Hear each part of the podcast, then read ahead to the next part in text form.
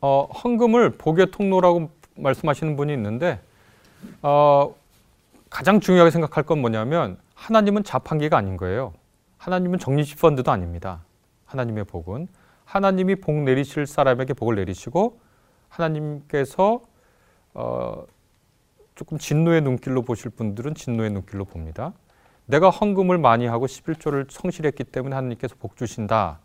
그것은 상관관계는 있을 수 있어도 인과관계는 아닙니다. 이거를 우리가 헷갈릴 수 있는데요. 인과관계는 A라는 사건이 있으면 B라는 사건이 반드시 일어나는 거예요. 그러나 상관관계는 이 둘 사이의 관계는 있지만 반드시 A라는 것이 B를 불러일으키는 건 아니에요.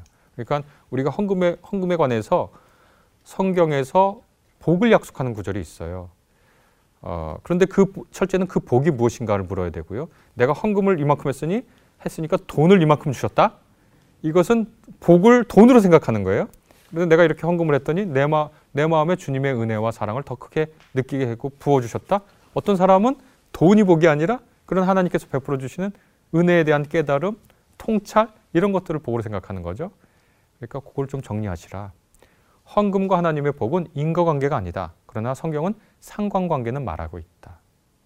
그리고 우리가 복을 생각할 때 헌금을 해서 복을 받았어 할 때 돈으로 헌금, 돈과 복을 등치시키는 것은 성경적 개념만은 아니다.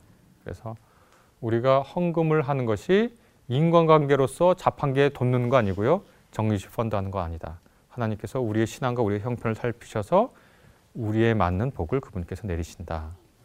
그렇게 고백할 수는 있습니다.